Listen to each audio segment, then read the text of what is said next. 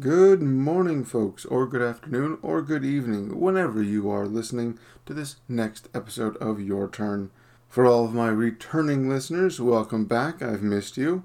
And for those of you tuning in for the first time, welcome, and please enjoy yourself. I'm your host, Zach Anderson, and this is Your Turn, the podcast where I, a simple nerd, talk about board games, game mechanics, and other nerdy culture.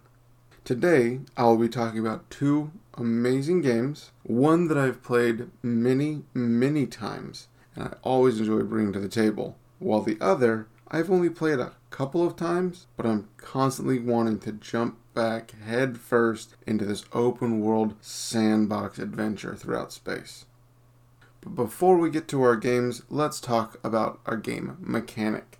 Now, this one is a little bit different because it's more generic, more broad, but I want to talk about dice rolling and what we sometimes refer to as, you know, the use of dice in board games. Now, I am sure that many of you have played a game before where you roll dice in some form or another, whether it's rolling for movement, such as Monopoly, rolling to take over land in Risk, or simply rolling to score points in Yahtzee dice are so often used as part of board games. With that being the fact of many of you playing with dice before, I'm not going to spend much time talking your ear off about dice rolling mechanics, since most of you are here to learn about new board games. There is no single definition for what a dice rolling mechanic means because it can be used in so many different ways. Dice can be used to simply add randomness to a game, or it can be used as a way to keep track of the number of rounds that you're playing. They can be used as counters on cards or creatures, such as Magic the Gathering, which is a card game. It can be used alongside tables and charts in war games or for combat, like Twilight Imperium or Warhammer 40k.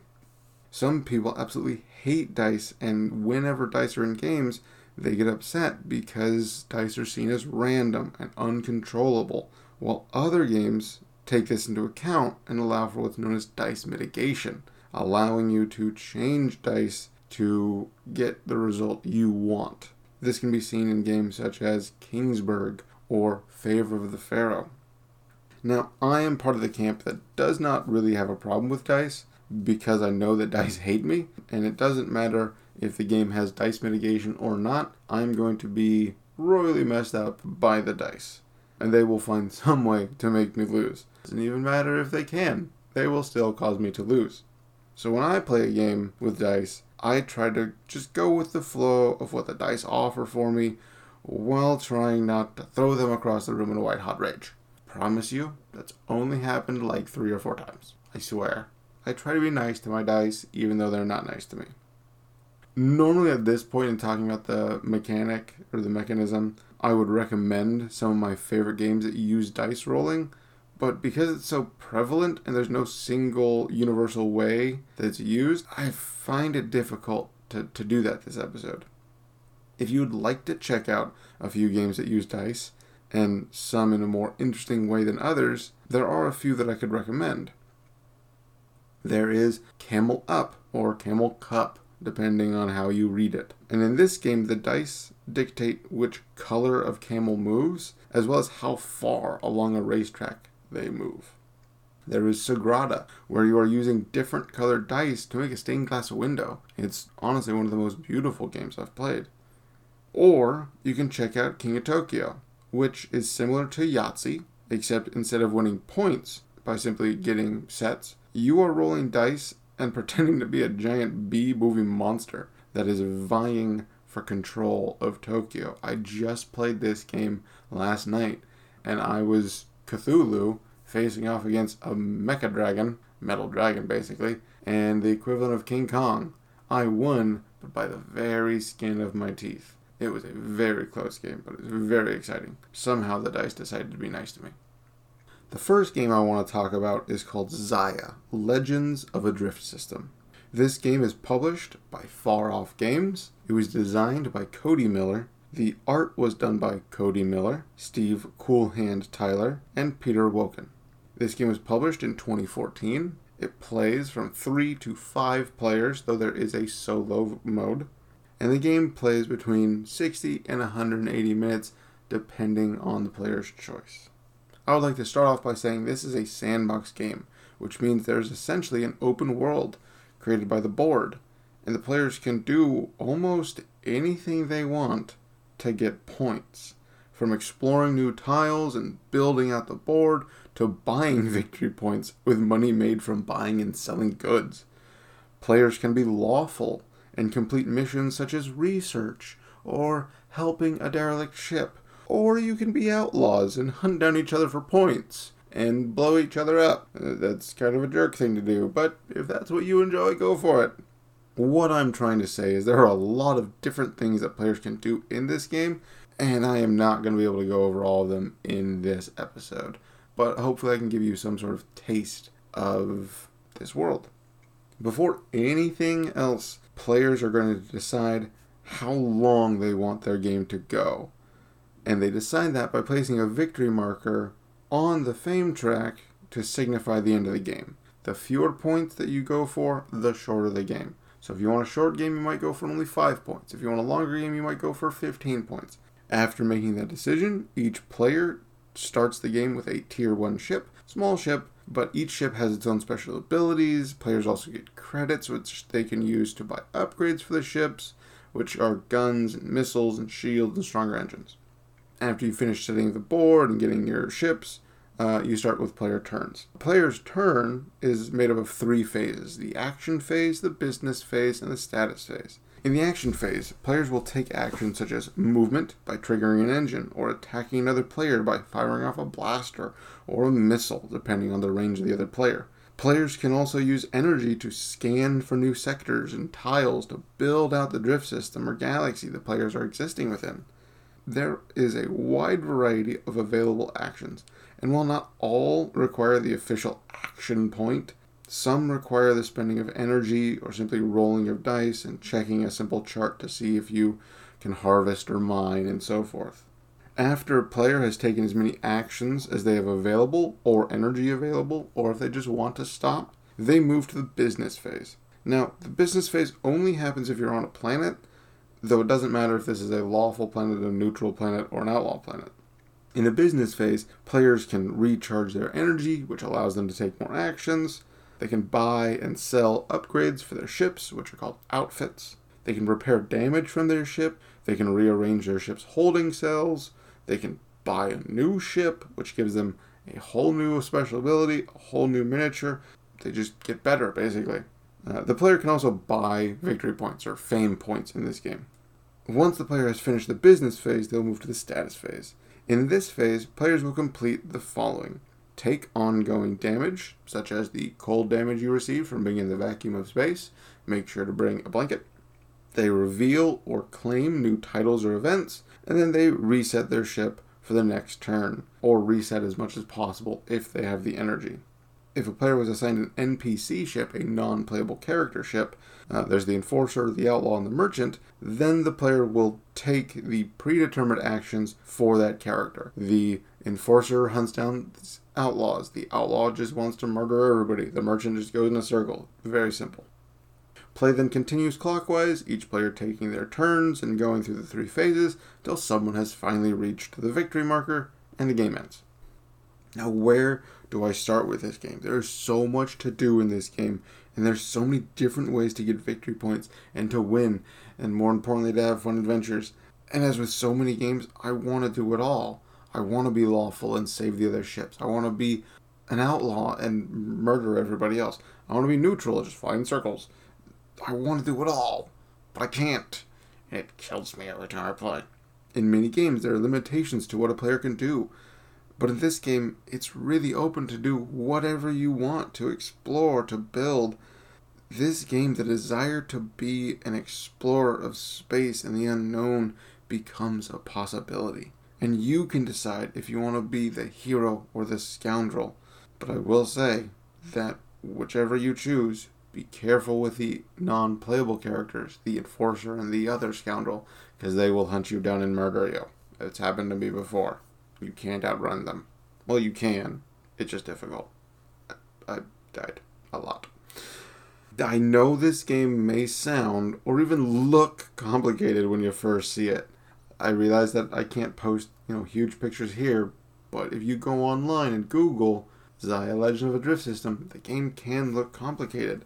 But please, I assure you, once you really start playing it, it actually turns out to be very simple. And turns don't take as long as they appear if you are going at a decent clip. If you're sitting there, it could take a long time, but they should go pretty quickly.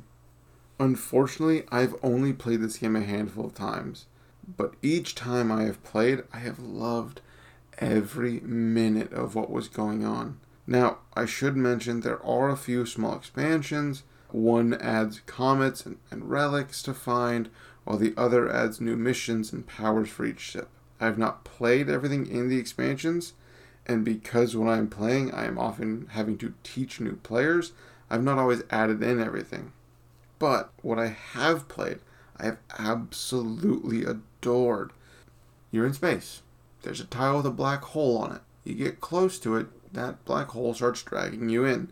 Now, I would love to tell you that I was able to cruise around and swing past the black hole and I was fine. Yeah, no, no, I didn't. I got, well, I got destroyed by a black hole. That's that's the basic of it. And all the stuff that was on my ship, yeah, that got destroyed. I was allowed to respawn, but all my stuff was gone. It's never fun. That's not fun. Well, I think it's still fun, but I know some people don't like the idea of all your hard work being taken away.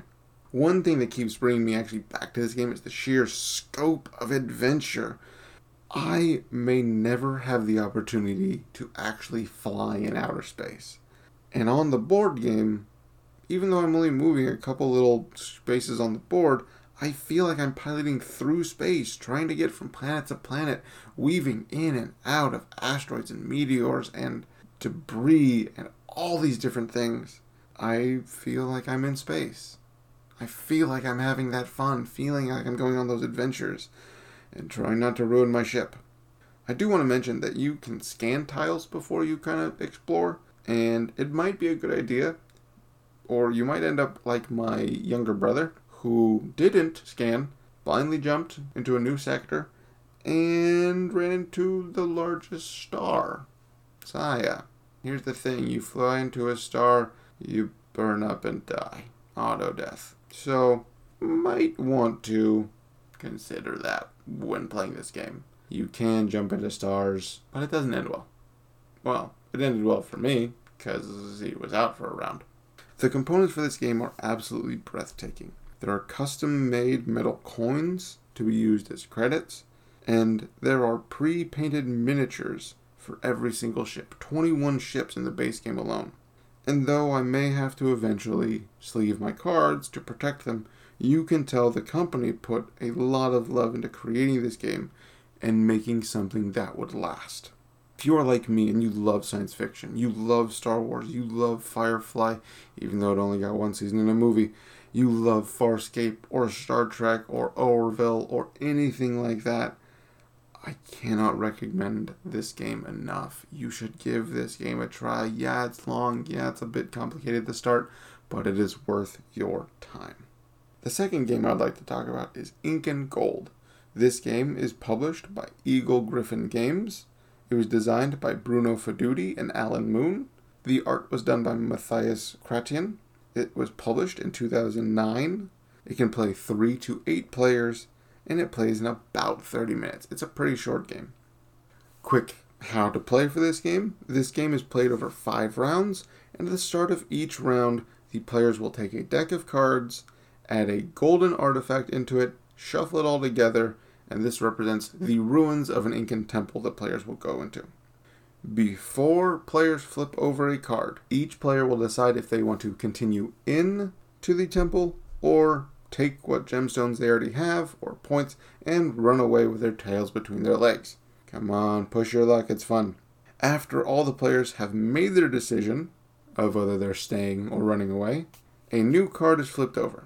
If the card shows gemstones, the gems are divided evenly between all players still in the temple. So if you ran away, you get nothing. Any leftovers get left on the card on the table. If a hazard card is drawn and there are five snakes, spiders, fire, rock slides, and zombies.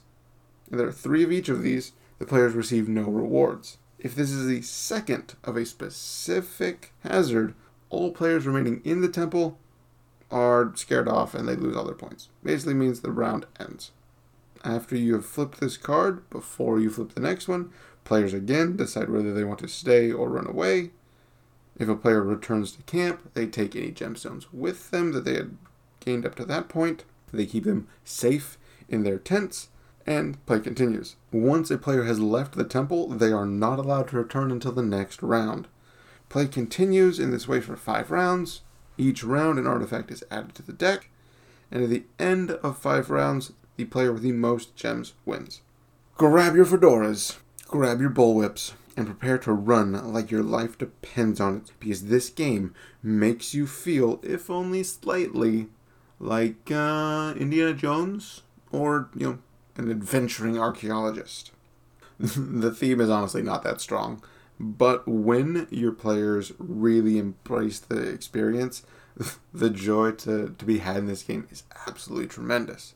I have played this game with friends, family, coworkers, students, and every time it has gone well. This game is rarely ever played once because it is so short that you'll finish one game and people want to go again. They want to get back into it and see if they can push their luck a little bit farther this time, a little bit more, as well as they want to get back at Johnny over there for snagging all the gems and weaseling their way to victory. We can't let him just win. We need our vengeance. And by vengeance, I mean I need to be lit on fire again and be chased out of this temple by a zombie and spiders and snakes. And uh, I don't win this game.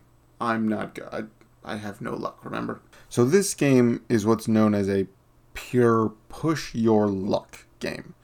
Constantly taking risks to flip over one more card at the chance you might get gems. Or perhaps you'll find the long lost artifact that allows you to finally defeat your devilish rival, Samantha. But you always have to keep in mind that all it takes is one wrong flip and you lose everything. But that sensational feeling of joy as you're the last person in the temple. You keep flipping gem card after gem card, sitting on 37 gems, and people are cheering for you, even though they're mad because you're close to winning. And you just keep telling yourself one more card. It's exhilarating, but also stress inducing because every, every card could spell your doom. Or in my case, it will spell your, spell your doom. Oh, it's so much fun. Just one more card. One more card. Even though, let's be honest, it's never just one more card. It's never one more card. I have mentioned this on previous episodes, but when it comes to playing board games, card games, Twister, whatever, I have the worst luck. I can have a 50 50 chance of winning and still lose 100% of the time. Don't, I, that, it doesn't mathematically work. Trust me. Board game luck mocks me this deck of despair cards in Incan Gold, I they're sitting there doing playground bully taunts. I mean, nah, nah, nah, you can't get me. And it, it's evil. It's mean. I don't like it, but I still play the game because it's super fun. I cannot help myself when it comes to playing this game, and I've ended so many sessions with a nice or strong score of no gemstones whatsoever because I refuse to leave the temple when I have points. Just leave, Zach. It's not that difficult. The door's right there. Just walk away, and everything will be fine. But no, I must keep going. There was an instance when I was playing this game with a group of my students. Round one and round two, I had nothing left. But round three shows up. I'm the last person in the game, or in the temple. I had found three relics. I had a nice pile of gems in front of me. My students are telling me I could just walk away, return to camp. I was sitting on a nice pile of points that I should just end it there. Move on to the next round. but I couldn't. I kept going. I kept flipping cards and staying in. Call it pride, call it stupidity, call it whatever you want. I was having so much fun as I turned over the second zombie and lost it all. I would love to say that I've learned from that experience, but no, if I was back in that situation, I would do the exact same thing. Flipping cards one after another until I have this giant pile of points and then make a stupid decision and keep going. And then lose. But hey, games are supposed to be fun. Incan Gold is a game of fun, silly interactions between players, and it plays quick, but the stories go on forever. I'd have students that would come back uh, weeks later, months later, like, hey, Mr. Anderson, do you remember when you did this crazy move in this game and lost everything because of zombies? Yeah, I do. Thanks for reminding me.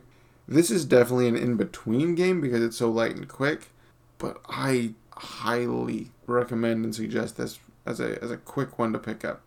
Now I know there's another game that is actually identical to this one. It's called Diamant, and they are the exact same game made by two different companies, slight variations on the components, but they're the same thing. If you can find either, pick it up. If this sounds like something you might enjoy and want a good solid game, grab this and I can guarantee you will not be sorry unless again you're like me who doesn't know when to stop. Here we are folks. Another end to another episode here at your turn.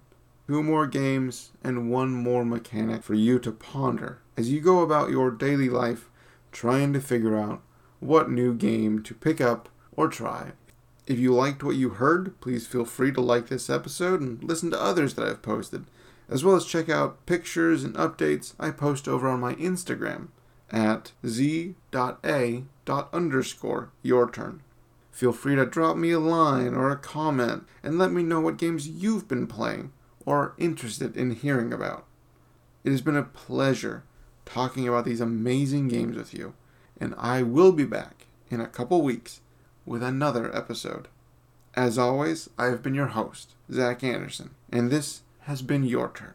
And now it is your turn to go out, play some games, be safe, and have some fun. Have a good one, everybody.